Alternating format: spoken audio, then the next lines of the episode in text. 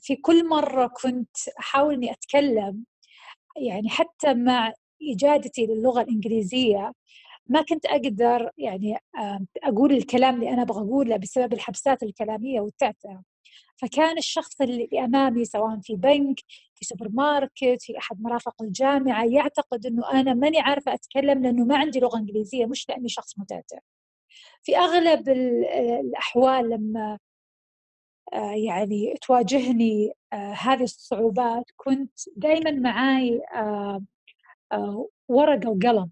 فلما أتورط وما أقدر أقول الكلمة اللي أبغى اقولها أطلع الورقة وقلم واكتبها وأوريها للشخص اللي أنا قاعدة أكلمه.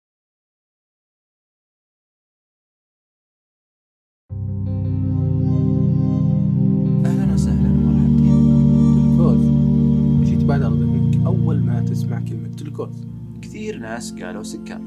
بعضهم قال طاقة. حتى البعض قال أن الشيء لزج لونه أزرق.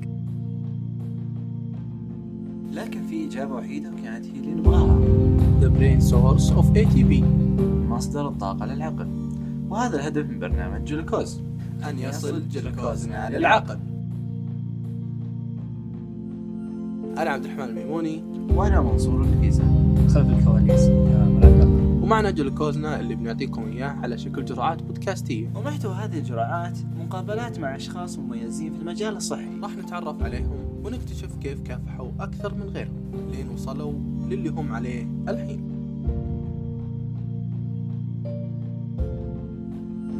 ضيفتنا لهذه الحلقة الدكتورة شيهان المتروك. حاصلة على الدكتوراه في علم الفيروسات الجزيئي والمدير التنفيذي للمركز الوطني للوقاية من الأمراض ومكافحتها شريك مؤسس لمشروع ستارفش العربي. تحكي لنا في هذه الحلقة عن قصتها في محاربة التعتعة وحب تخصصها والتقدم في التعليم وإنجاز الحلم. ونقل تجاربها من لندن إلى أرض الوطن بكل حب وفخر. يلا حيا دكتورة شيهان المتروك. الله يحييك يا رب ويسلمك وشكرا على الاستضافة. والله شكر لك وشرفتينا بالحضور لتسجيل الحلقة الله يسعدك يا رب ويسلمك. آه عرفينا بنفسك.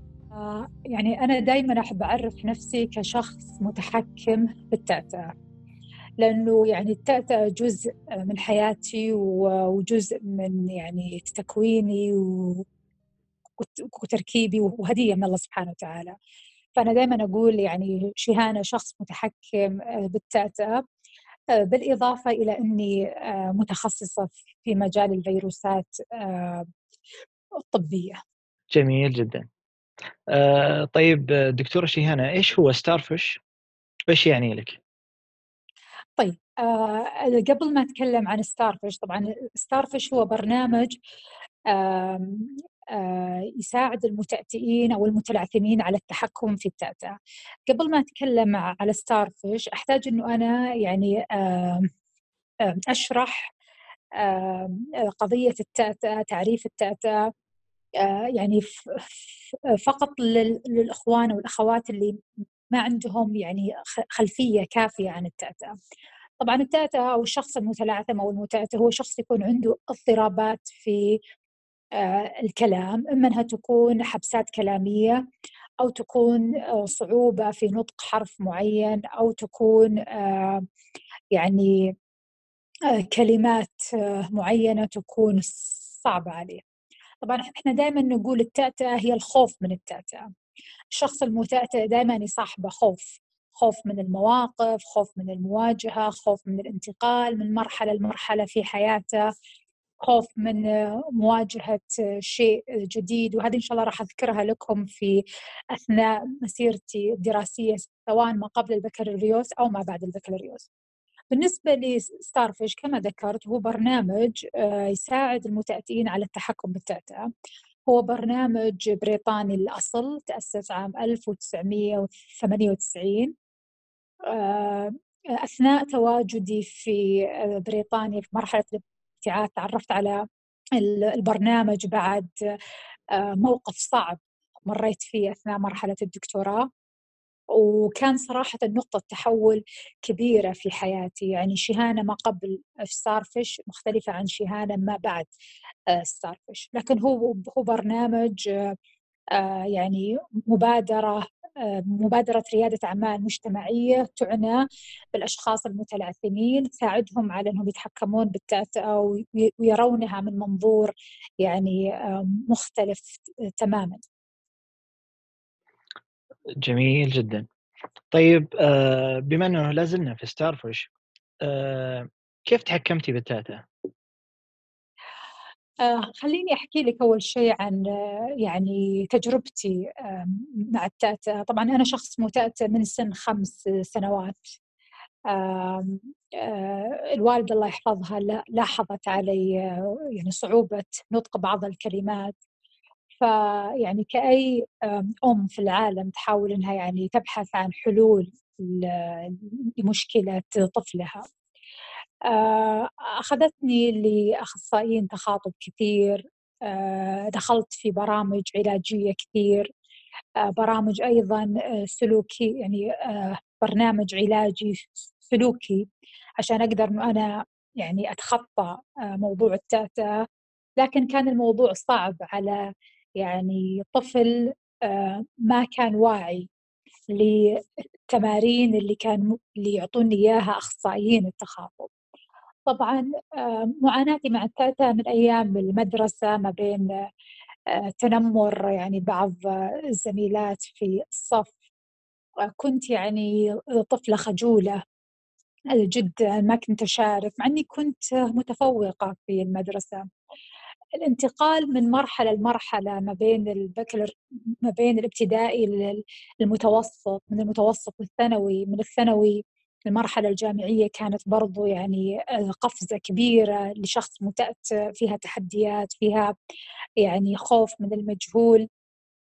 آه، يعني مريت بمواقف صعبة جدا علي كشخص متأتئ خاصة في المرحلة الجامعية آه، يمكن يعني الأخوان والأخوات المتأتئين يعرفون أن المتأتئ يخاف من مواجهة الجمهور. سواء بإلقاء العروض التقديمية آه، في في الجامعة أو من خلال المشاركة في يعني بعض الأعمال التطوعية في آه، في الجامعة كنوادي الطلابية وغيرها. آه، أذكر في يعني من ضمن المواقف الصعبة اللي مرت علي في الجامعة في في أحد المواد آه، طلبت مني أستاذة جامعية تقديم آه، عرض أو برزنتيشن كانت هذه أول مرة يعني أوافق إني أقدم آه، عرض تقديمي أمام يعني قاعة كبيرة فيها يعني زميلات. أذكر إني زرتها في المكتب. وشرحت لها إنه أنا شخص متأتئ وصعب علي إنه أنا ألقي عرض تقديمي أمام يعني مجموعة كبيرة من الأشخاص. آه لكنها ما كانت يعني متفهمة لهالموضوع قالت لي يا تقدمين العرض التقديمي يا يعني آه يعني آه أنقص من درجاتك.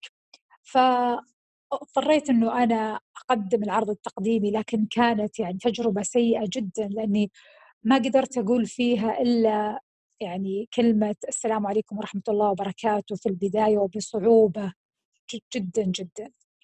هذا الموقف تكرر علي وهو اللي كان يعني نقطة تحول كبيرة ما قبل ستارفش هذا كان في مرحلة الدكتوراه. بعد أول سنة آه، طلب مني مشرف الدراسي على أساس يقدر ينقلني من السنة الأولى للسنة الثانية كان لازم أنه أنا أقدم عرض تقديمي فيه آه، آه، نتائج بحث الدكتوراه للسنة الأولى. فوافقت لكن وافقت يعني على يعني بصعوبة. لأنه يعني كان يعني شخص داعم جدا وقبلني في آه، في مجموعته البحثية بالرغم إنه يعرف صعوبة آه، يعني الكلام عندي أو كانت تأتأتي شديدة جدا جدا جدا.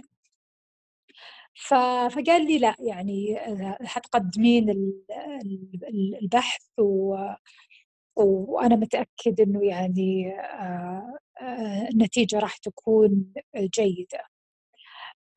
الغلطة اللي أنا يعني عملتها وهذه يعني نصيحة أقدمها لكل متأتئ سواء في المرحلة الجامعية أو مرحلة الدراسات العليا أنه يتدرب على العرض التقديمي أكثر من عشرين مرة ويعرف آه، وين يوقف أثناء الكلام. يعني يعرف الجملة هذه آه، وين يوقف عندها وين يكمل.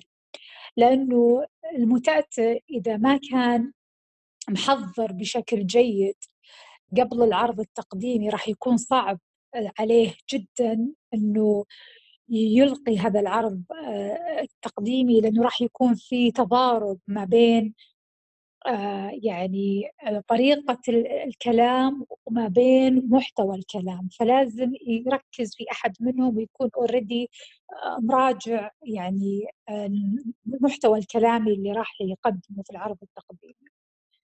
فالغلطة اللي أنا عملتها إني تدربت على العرض التقديمي لوحدي ما تدربت عليه أمام جمهور أساس يعني أحاكي الواقع لما أجي أعمل العرض التقديمي أمام الجمهور.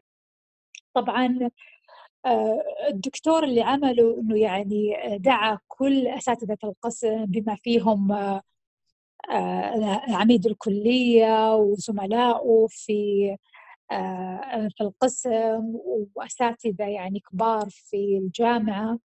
آه، هذا غير يعني آه، الكثير من طلاب القسم في كلية الطب في جامعة مانشستر في بريطانيا. يعني أنا بعد ما دخلت القاعة يعني وشفت الجمع الغفير هذا بين الأساتذة وبين زملائي وطلاب ما أعرفهم وكذا انتابني خوف شديد واللي المعروف عن المتأتئ إنه يعني التأتأة مرتبطة كثير بالخوف. يعني الشخص المتأتئ إذا خاف راح يتأتئ زيادة وراح تشتد عليه التأتأة أو التلافؤ فأذكر إني ما قدرت أقول يمكن جملة أولى وأخذت تقريبا عشر دقائق عشان أقولها. آه بدأوا الأشخاص يناظروني بطريقة غريبة. هم مو فاهمين آه، يعني الموقف ومو عارفين عني إنه أنا شخص متاثر فأذكر إنه آه، الدكتور يعني قام من من كرسية وجاء يعني آه، على المسرح وشرح لهم إنه أنا شخص متأثر. قال لهم يعني شيهانه من أفضل الطلاب اللي عندي وقدمت يعني بحث جيد لكن شيهانه عندها تأتأة فأنا راح أقدم البحث نيابة عنها. طبعا هو يعتقد إنه كان يساعدني بهالطريقة بس ما يدري إنه كمتأتئ هذا الأمر كان يعني مؤلم يعني بشكل كبير. لأنه يعني آه، شعرت بنوع من الهزيمة.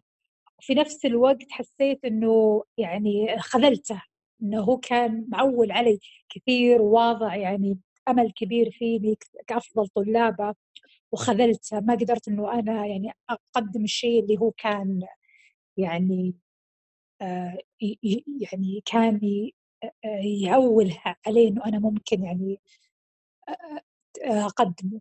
فاللي حصل إنه أنا جلست على الكمبيوتر وفقط كنت أغير شرائح العرض بينما هو كان يشرح يعني البحث بدالي بعد ما انتهيت من العرض التقديمي آه، ما قدرت إنه أنا يعني أرفع رأسي وأشوف ردة فعل الناس اللي موجودين. مع إنهم يعني بعد انتهاء العرض آه، يعني صفقوا بحرارة بس ما ما كنت أقدر يعني أشوف يعني تعابيرهم لأنه كنت أشعر بخجل شديد يعني جدا جدا. أخذت أغراضي و... و... وطلعت من القاعة وجلست أسبوعين ما داومت في الجامعة. آه، الدكتور حاول كثير يتواصل معي إنه يعني انت انتقلتي إلى المرحلة القادمة. من مرحلة الدكتوراه وكان يطلب مني العودة للعمل آه، في المختبر. لكن ما كنت أستطيع لأني كنت أشعر بحرج يعني شديد آه، منه ومن زملائي في القسم. طبعا هنا كانت نقطة التحول الكبيرة لأنه في هذيك الفترة حاولت أنه أنا أبحث عن حل لموضوع التلعثم أو التعتعة فكنت أبحث في آه، بريطانيا عن برامج عن حلول. آه، أثناء البحث آه، يعني وقعت على برنامج ستارفش كلمت المؤسسة السيدة آن بلايت ومعروف عن المتأتئ إنه حتى يعني محادثة بالتليفون تكون صعبة عليه جدا. فحاولت إنه أنا أشرح لها بالهاتف يعني مشكلتي إنه أنا شخص متأتئ وأحتاج أحضر البرنامج وكذا ما كنت أقدر ابدا إني أوصل الرسالة.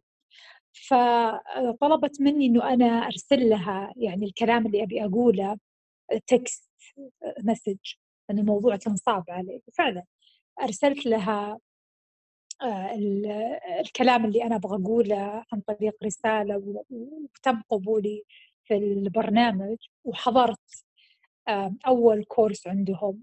طبعا البرنامج يعتمد على تقنية التنفس الضلعي تساعد المتأتئ على الاسترخاء والحديث يعني بهدوء وبدون انقطاع للنفس أثناء الكلام.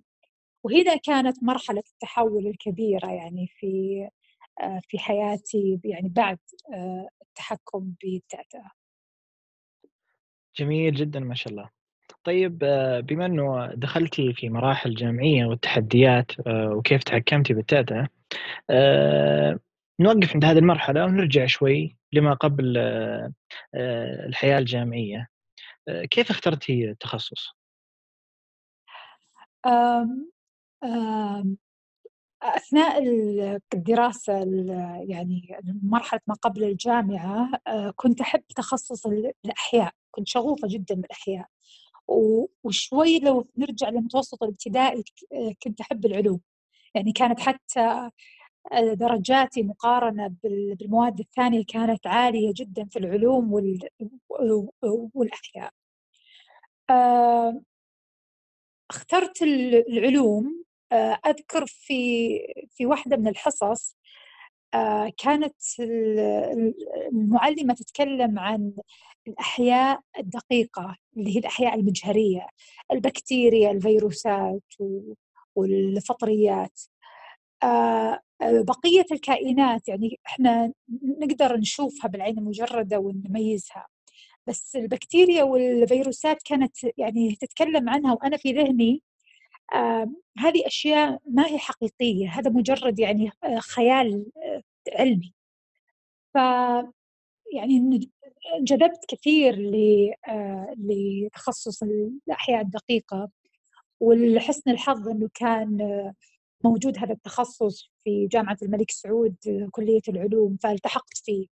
فأنا دائما أقول لما حد يسألني كيف أقدر أحدد التخصص في مرحلة في المرحلة الثانوية أو ما قبل الجامعة أنا دائما أقول يعني آه، حاول إنك تتبع شغفك يعني أنت تحب أي مادة؟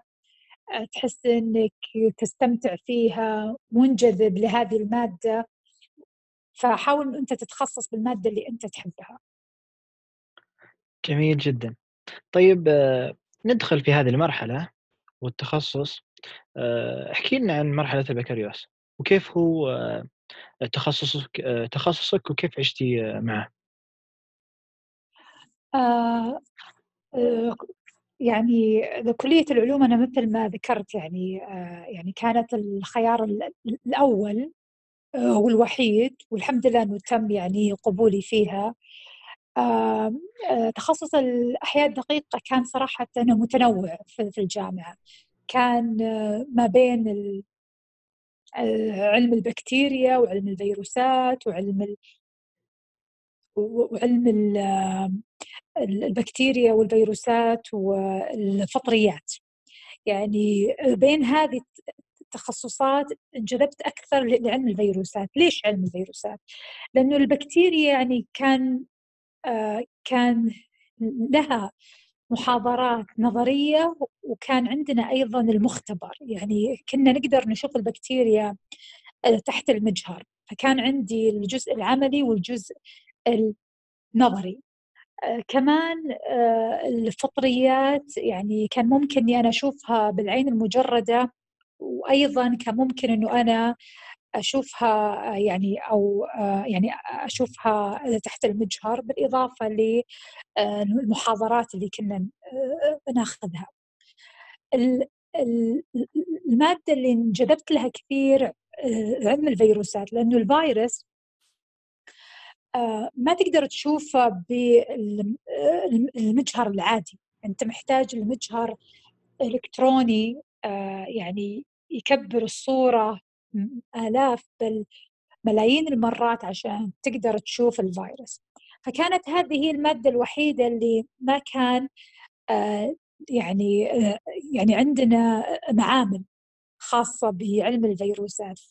فكان دائما في بالي أو يعني خيالي دائما يحاول يتخيل الفيروس يتخيل شكل الفيروس كيف يعيش هذا الفيروس.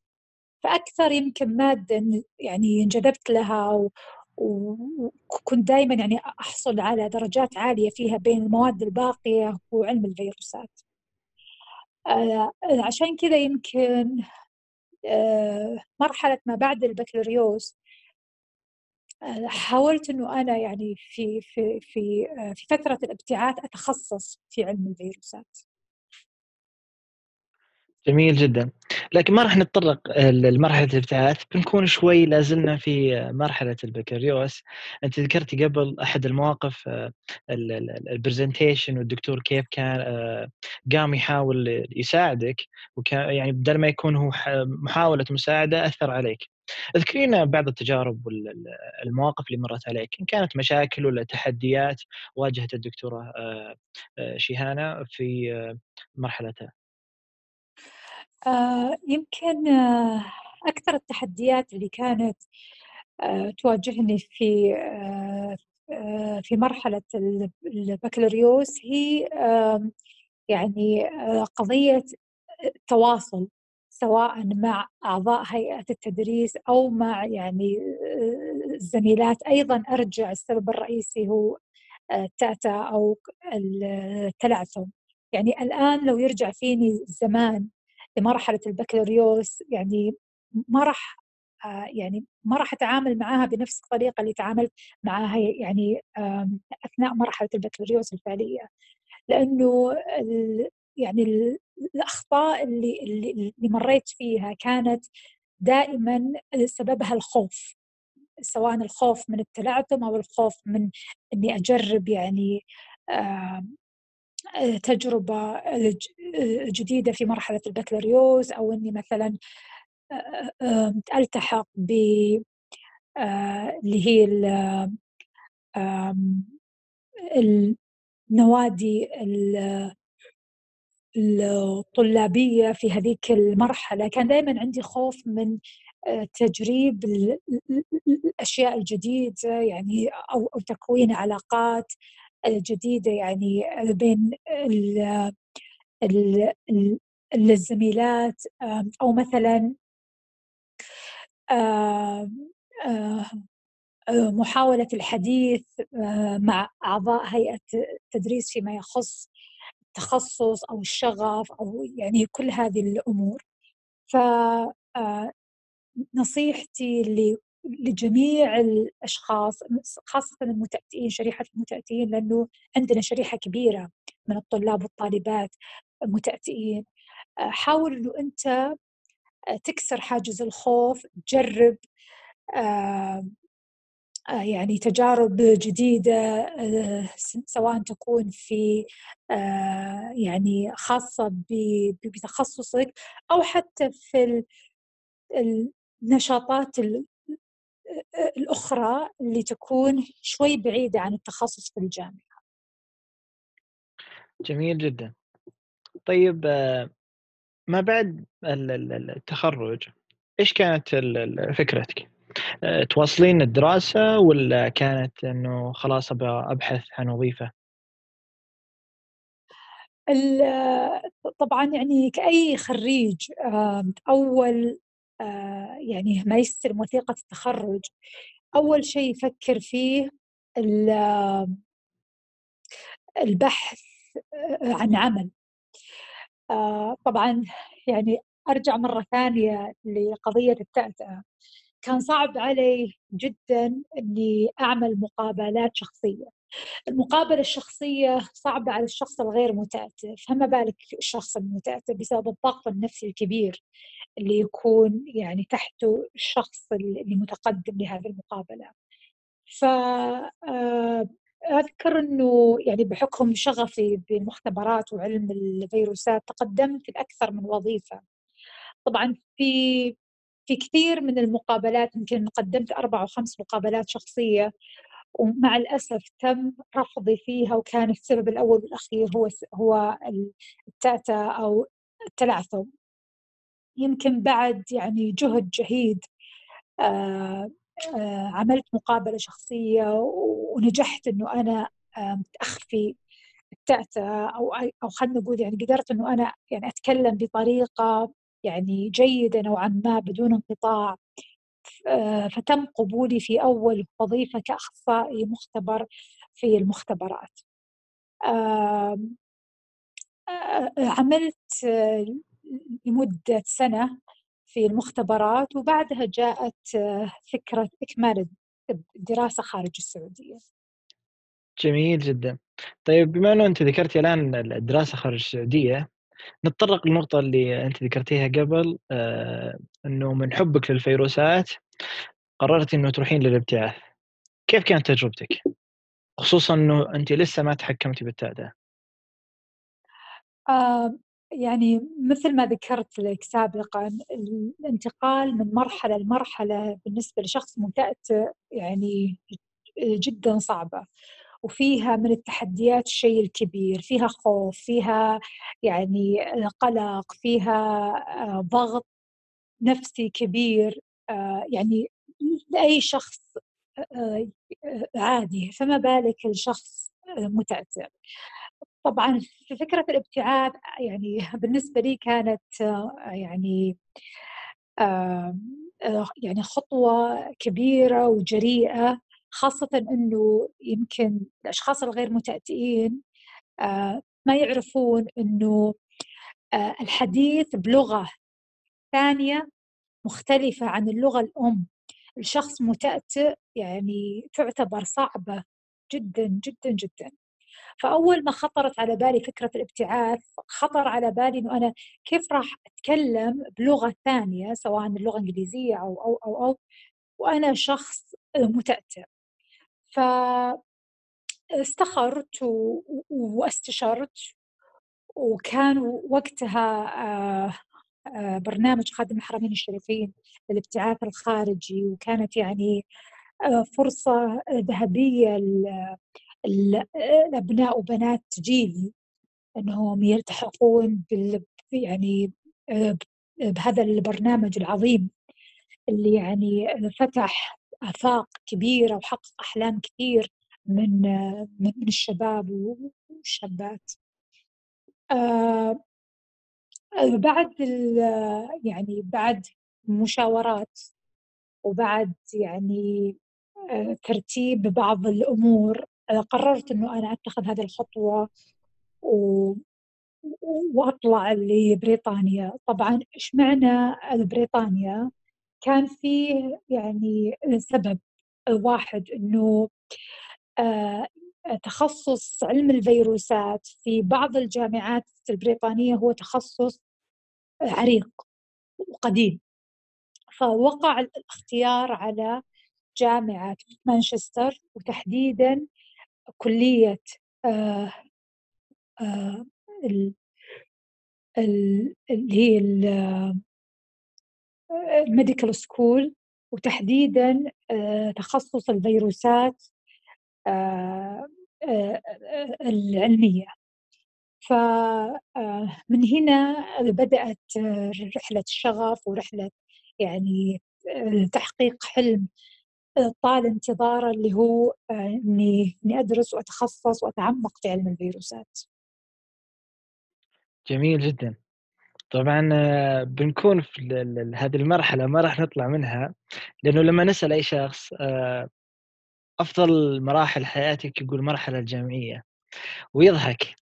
فإما كانت جامعية في بكالوريوس ولا ماجستير والدكتوراه فاحكي لنا عن تجربتك آه، في الماجستير والدكتوراه في بريطانيا تجاربك معها في الحياة والتأتأة من عدة نواحي.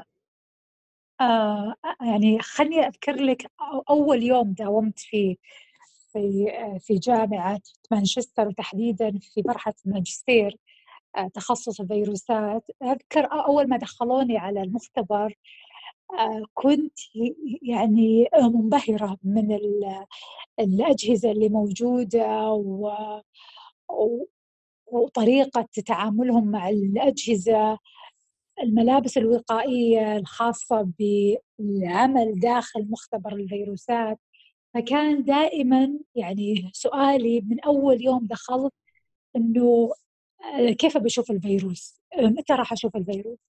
فكان الدكتور يقول لي يعني نستني خلينا أول شيء ناخذ أول شيء محاضرات نظرية وبعدها يعني آه، حتشوفين الفيروس وأنا كنت لا يعني يعني مصرة إنه أنا أول شيء أبغى أشوف الفيروس بعدين يعني أرجع للمحاضرة. فمن كثر يعني إصراري عليه كان أول أسبوع آه، ما كان في محاضرات هم مجرد أنهم يعملون لنا يعني تور آه، على الجامعة نتعرف على الفاسيلتيز اللي موجودة في الجامعة. آه، مرافق الجامعة بس أنا أذكر أنه أول شيء أول يوم قلت له لا أنا ما أبغى أشوف أي شيء أنا أبغى أدخل المختبر وأشوف الفايروس يعني على الحقيقة. ف يعني استجاب لي بعد يعني الحاح يعني كبير ودخلني معاه للمختبر و... وخلاني يعني أشوف معاه بعض التجارب خاصة. تجربة اللي هي زراعة الفيروسات. ما كنت أعرف أن الفيروس يمكن يعني زراعته مثل البكتيريا وأنه ممكن آه، يعني آه، آه، يصير له يعني تضاعف داخل الخلايا الحية وممكن إحنا نتحكم في العملية هذه. فكانت يعني يعني المرحلة الأولى من مرحلة الماجستير هي مرحلة الانبهار بالتخصص والانبهار بمرافق آه المختبر. آه هذا بالنسبة يعني كتخصص دراسي. بالنسبة للحياة العامة في أو الحياة الشخصية في في الابتعاث أكيد كانت في البدايات يعني صعبة خاصة في عدم وجود آه، اللغة. يعني كان في حاجز اللغة يعني بيني وبين الأشخاص بالإضافة لحاجز التلعثم والتأتأة يعني أذكر آه، من ال يعني الأشياء اللي اللي يعني لازلت أتذكرها وأضحك عليها. في كل مرة كنت أحاول إني أتكلم يعني حتى مع إجادتي للغة الإنجليزية ما كنت أقدر يعني أقول الكلام اللي أنا أبغى أقوله بسبب الحبسات الكلامية والتعتعة فكان الشخص اللي أمامي سواء في بنك في سوبر ماركت في أحد مرافق الجامعة يعتقد أنه أنا ماني عارفة أتكلم لأنه ما عندي لغة إنجليزية مش لأني شخص متعتع في أغلب الأحوال لما آه، يعني تواجهني آه، هذه الصعوبات. كنت دائما معاي آه، ورقة وقلم. فلما أتورط وما أقدر أقول الكلمة اللي أبغى اقولها أطلع الورقة وقلم واكتبها وأوريها للشخص اللي أنا قاعدة أكلمه سواء في البنك سواء في السوبر ماركت سواء يعني في أي يعني مكان كان. فهذه يمكن من المواقف الصعبة اللي ممكن تمر على الشخص المتأتئ يعني. جميل جدا. آه طيب آه نصير في نفس المرحلة هذه آه أكيد تدربتي أو اشتغلتي جزء بسيط في بريطانيا. فكيف كانت التجربة هناك؟ بعد ما أخذتي الدراسة وخذتي المراحل كلها في الماجستير كعلم فيروسات يعني آه، المرحلة الجميلة صراحة اللي استفدت منها كثير آه هي مرحلة الإشراف آه يعني على بعض طلاب البكالوريوس. يعني كان في الفترة الصيفية كانوا بعض طلاب البكالوريوس يحضرون عندنا القسم ويعملون أبحاث لمدة شهرين أو ثلاث شهور. فكان المشرف الدراسي يطلب مني أنه أنا أكون يعني سوبرفايزر أو مشرفة على على الطلاب. فيعني هذه كانت يعني من التجارب الجميلة اللي يعني صقلت بعض المهارات عندي من ضمنها المهارات الكتابية كتابة البحث العلمي آه، مهارة ال ال ال آه، اللي هي النقد العلمي آه، لبعض الأوراق العلمية مهارة التوجيه أو نسميها اللي هي القيادة. سواء كانت الأكاديمية أو الصحية هذه كانت صراحة مرحلة جميلة حلو جدا طيب ما بعد هذه المرحلة إيش كان خطتك؟ ولسه أنت ما تحكمتي في التأتة يعني هل صحيح. قلتي لازم هنا لا خلاص لازم أستعد وأطور أكثر ولا أروح مرحلة أشوف وين أكون فيه؟ آه مرحلة الماجستير ما كان فيها يعني ضغط نفسي كبير لأنه إحنا كلنا في القسم كان عددنا آه، يعني خمس طلاب فقط في مرحلة الماجستير. ومن المعروف أنه الشخص المتأتف في عدم وجود عدد كبير من الأشخاص سواء في القاعة أو في الفصل الدراسي أو حتى في المناسبات الاجتماعية يكون مرتاح من ناحية الكلام. فكان يعني كلنا عددنا خمس أشخاص بالإضافة للدكتور فما كان في ضغط نفسي كبير علي المرحلة يعني بعد مرحلة الماجستير كنت مخيرة إما إني آخذ الماجستير وأرجع أو إنه يعني أعمل ابجريد وأكمل الدكتوراه. آه آه أيضا مرحلة الانتقال الدكتوراه كان فيها يعني خوف كبير وهيبة يعني كبيرة المرحلة يعني حتستمر أربع خمس سنوات. وفرق مرحلة الدكتوراه عن الماجستير انه الدكتوراه يعني آه أنت الشخص المسؤول عن بحثك بشكل كامل أنت أنت اللي القائد لهذا البحث. بينما مرحلة الماجستير يعني أنت عندك زملاء ممكن تتشاركون في في سواء في البحوث العلمية أو في آه، يعني حضور المحاضرات. يعني كان فيها نوع من المساعدة بيني وبين زملائي وزميلاتي في مرحله الماجستير. لكن الدكتوراه لا كانت مختلفة. يعني ك يعني أنت شخص واحد مسؤول عن عن هذه المرحلة من الألف إلى الياء. عندك المشرف الدراسي يوجهك ولكن توجيه المشرف الدراسي راح يكون بنسبة 20 25% لكن باقي العمل والتعب والعبء يعني كله راح يكون عليك كطالب دكتوراه.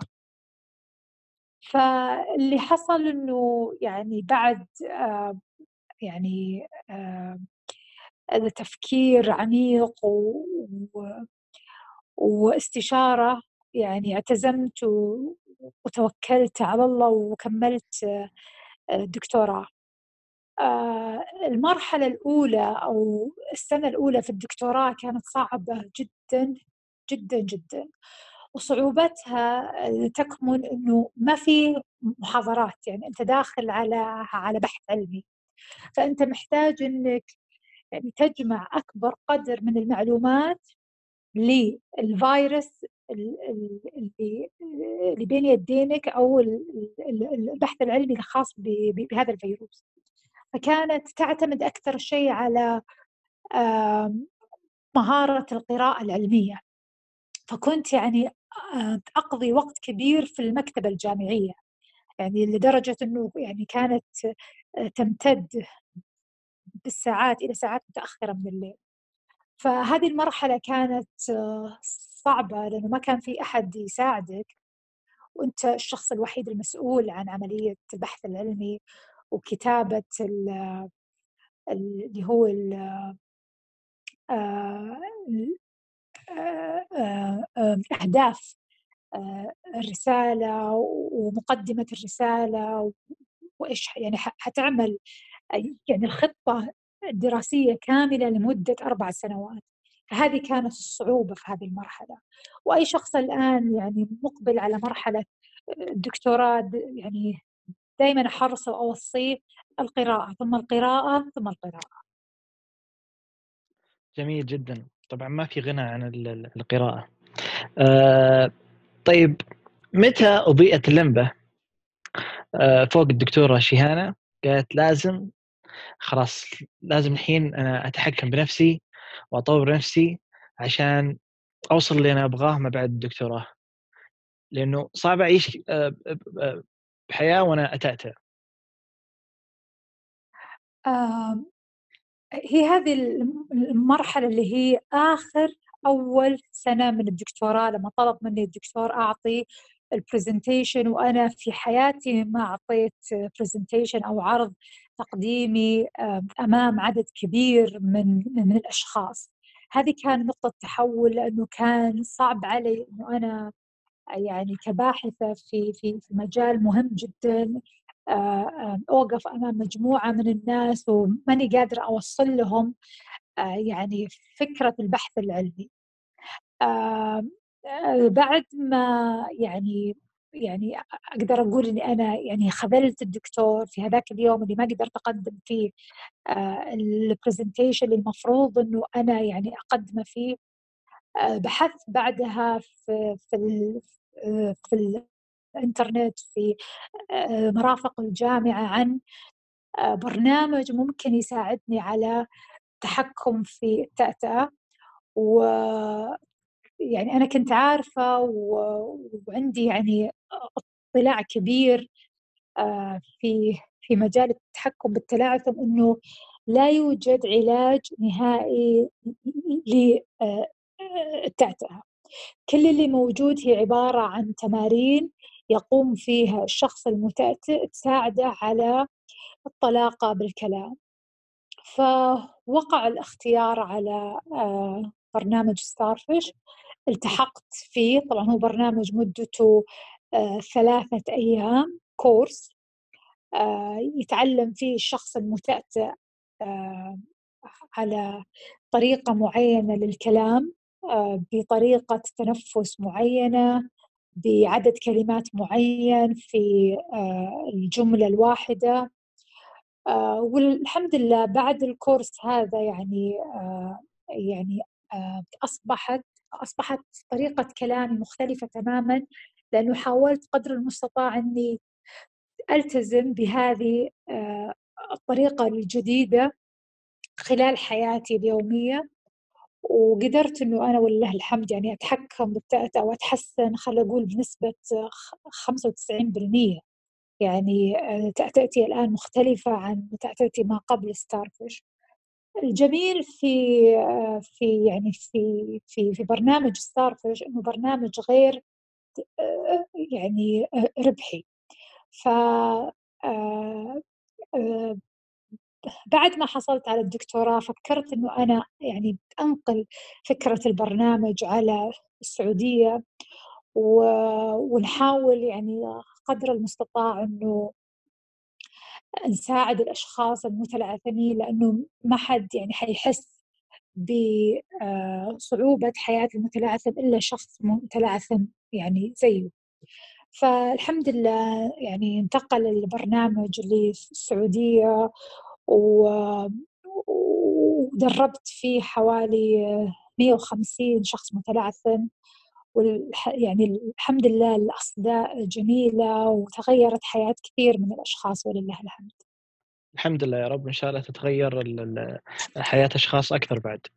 آه، ذكرتي سابقا أنه البحث العلمي والنقد حاجة مهمة إما في الماجستير والدكتوراه. حياتك مع البحث العلمي والنقد. ما بعد الدكتوراه؟ آه هو طبعا يعني لأي شخص باحث سواء سواء مرحلة البكالوريوس الماجستير الدكتوراه إذا ما اهتم بالقراءة العلمية ومواكبة الأبحاث العلمية الجديدة راح يفقد يعني آه، كثير من المهارات مهارات البحث العلمي. ف يعني أنا أحاول قدر المستطاع خاصة بعد الدكتوراه أحاول إني أخصص وقت معين خلال اليوم عادة يكون الصباح قبل ما أبدأ يعني شغلي. في عملية تصفح المجلات العلمية الخاصة بعلم الفيروسات. وخاصه محرك البحث العلمي اللي هو البوب ميد يعني هذا يمكن أشهر محرك بحث علمي ممكن لأي شخص متخصص في المجال الصحي يبحث فيه. أحاول أني يعني أقرأ وأشوف إيش آخر الأبحاث إيش آخر ما توصل له العلم في مجال الفيروسات خاصة الآن مع وجود يعني جائحة كورونا كوفيد 19 أحاول قدر المستطاع أني أواكب آه، التطورات السريعة في البحث العلمي الخاصة ب آه، آه، يعني هذا الفيروس. أيضا من من الأشياء اللي يعني أنصح فيها الأشخاص ما بعد مرحلة الدكتوراه أنهم يحاولون يقدمون على المجلات العلمية بحيث أنهم يكونون محكمين في هذه المجلات العلمية. لما آه، حامل الدكتوراه يكون محكم في مجلة علمية هذا يساعده على أنه يطور من آه، مهارة النقد العلمي آه، بحيث إنه يقدر يقارن بين الأبحاث العلمية ويقدر يميز الجيد من غير الجيد فيها. جميل جدا طيب آه، ما بعد الدكتوراه إيش التطورات اللي صارت في حياة الدكتورة شيهانة في الحياة العملية؟ آه يعني بصراحة آه يعني أنا متعلقة كثير في برنامج ستارفيش وهو يعتبر الجانب يعني التطوعي في حياتي يعني آه، يعني آه، انتقال البرنامج من بريطانيا للسعودية وتأسيسه وأخذ أو يعني اعتماد شهادة مدرب للبرنامج هذه يمكن أكثر يعني يعني شيء حاولت إني أنا أركز عليه بعد عودتي من من مرحلة الابتعاث طبعا بالإضافة ل آه، يعني كان عندي هاجس أو أو حلم آه، في تأسيس مختبر آه، وهذا يعني مختبر خاص بالفيروسات. فالحمد لله يعني بعد التحاقي ب يعني عملي كان عندي هذه الفرصة أنه أنا أسس برنامج يعني مختبر خاص بالفيروسات من يعني البداية. والحمد لله أنه يعني تحققت لي هذه الفرصة. الحمد لله يا رب. طيب ذكرتي حاجة ثانية أنت تحبينها. نرجع لها ونتطرق لها اللي هي التطوع. إيش يعني لك التطوع؟ التطوع يعني العطاء. يعني الشيء اللي أنت تحبه لنفسك تحاول إنه أنت يعني آه تعطيه لغيرك. آه آه يعني مثل ما ما أنا تغيرت حياتي يعني بسبب يعني أكيد يعني توفيق الله سبحانه وتعالى ثم بالتحاقي ببرنامج ستارفش حبيت كثير إنه أساعد يعني غيري من المتأتئين وأحاول قدر المستطاع إني يعني أختصر عليهم يعني مواقف كثيرة صعبة أنا مريت فيها أتمنى أنهم هم كمان ما يمرون في هذه المواقف الصعبة. ف يعني من خلال برنامج ستارفش تعرفت على كثير من الأشخاص المتأتئين الرائعين المبدعين اللي يعني آه يعني فاجئوني بمهاراتهم وب آه نجاحهم سواء على المستوى الشخصي أو المستوى العملي. سابقا قبل برنامج ستار كنت أعتقد أنا الشخص الوحيد في العالم اللي تأتأ ما سبق أني التقيت بأشخاص متأتئين لكن بعد ما ما تعرفت على البرنامج والتقيت بأشخاص متأتئين حسيت أنه إحنا يعني كعائلة واحدة جالسين نساعد بعض فيما يخص التلعثم أو التأتأة وهذا أكيد يخفف كثير من يعني المواقف الصعبة اللي تمر علينا يوميا كأشخاص متأتئين. جميل جدا. طيب التطوع في المجال نفسه والتطوع في مثلا المجال الصحي أو آه، مجال التخصص؟ آه، في عام 2013 2014 آه، كانت بداية اللي هي يعني ارتفاع عدد الإصابات ب كورونا متلازمة آه، الشرق الأوسط التنفسية هنا عندنا في السعودية. وأنا هذيك في هذيك الفترة ما كنت موجودة بالسعودية كانت مرحلة الدكتوراه في في بريطانيا. بس كنت يعني أحاول قدر المستطاع إنه أنا يعني كنت أفكر إنه أنا كيف أقدر يعني أقدم شيء بسيط لبلدي وأنا يعني في الخارج بعيدة. ف آه، بدأت آه، تطوعية آه، على برامج التواصل الاجتماعي خاصة بتصحيح المفاهيم المغلوطة عن علم الفيروسات وتحديدا عن فيروس كورونا اللي هو ميرس كوفي أو متلازمة الشرق الأوسط التنفسية. فيعني كنت أحاول قدر المستطاع إنه أتابع الشائعات وأفندها بطريقة علمية. والحمد لله الحملة يعني آه، لاقت يعني استحسان ورواج كبير على آه، على برنامج تويتر وتواصل معي كثير من المختصين سواء زملاء الابتعاث أو مختصين من من داخل المملكة ومدرسين ومدرسات آه، يعني حاولنا قدر المستطاع إنه إحنا آه، يعني آه، نعمل بعض المحاضرات ونفند كثير من الشائعات اللي ممكن يقع فيها العامة جميل جدا طيب الآن ننتقل لتجربتك خلينا نقول مع المركز الوطني للوقاية من الأمراض ومكافحتها؟ آه المركز الوطني للوقاية من الأمراض ومكافحتها يعني هو أحد المراكز المهمة آه يعني خاصة في وقتنا الحالي وفي وجود الأمراض آه، المستجدة الأمراض المعدية. آه، آه، الجميل في الموضوع إني أذكر في فترة الابتعاث آه، ماني متذكر السنة بس أعتقد 2011 أو 2012 من ضمن المقالات اللي كنت أكتبها كتبت مقال يعني كنت أتكلم فيه عن ضرورة وجود مركز متخصص لمتابعة ودراسة الأمراض المعدية.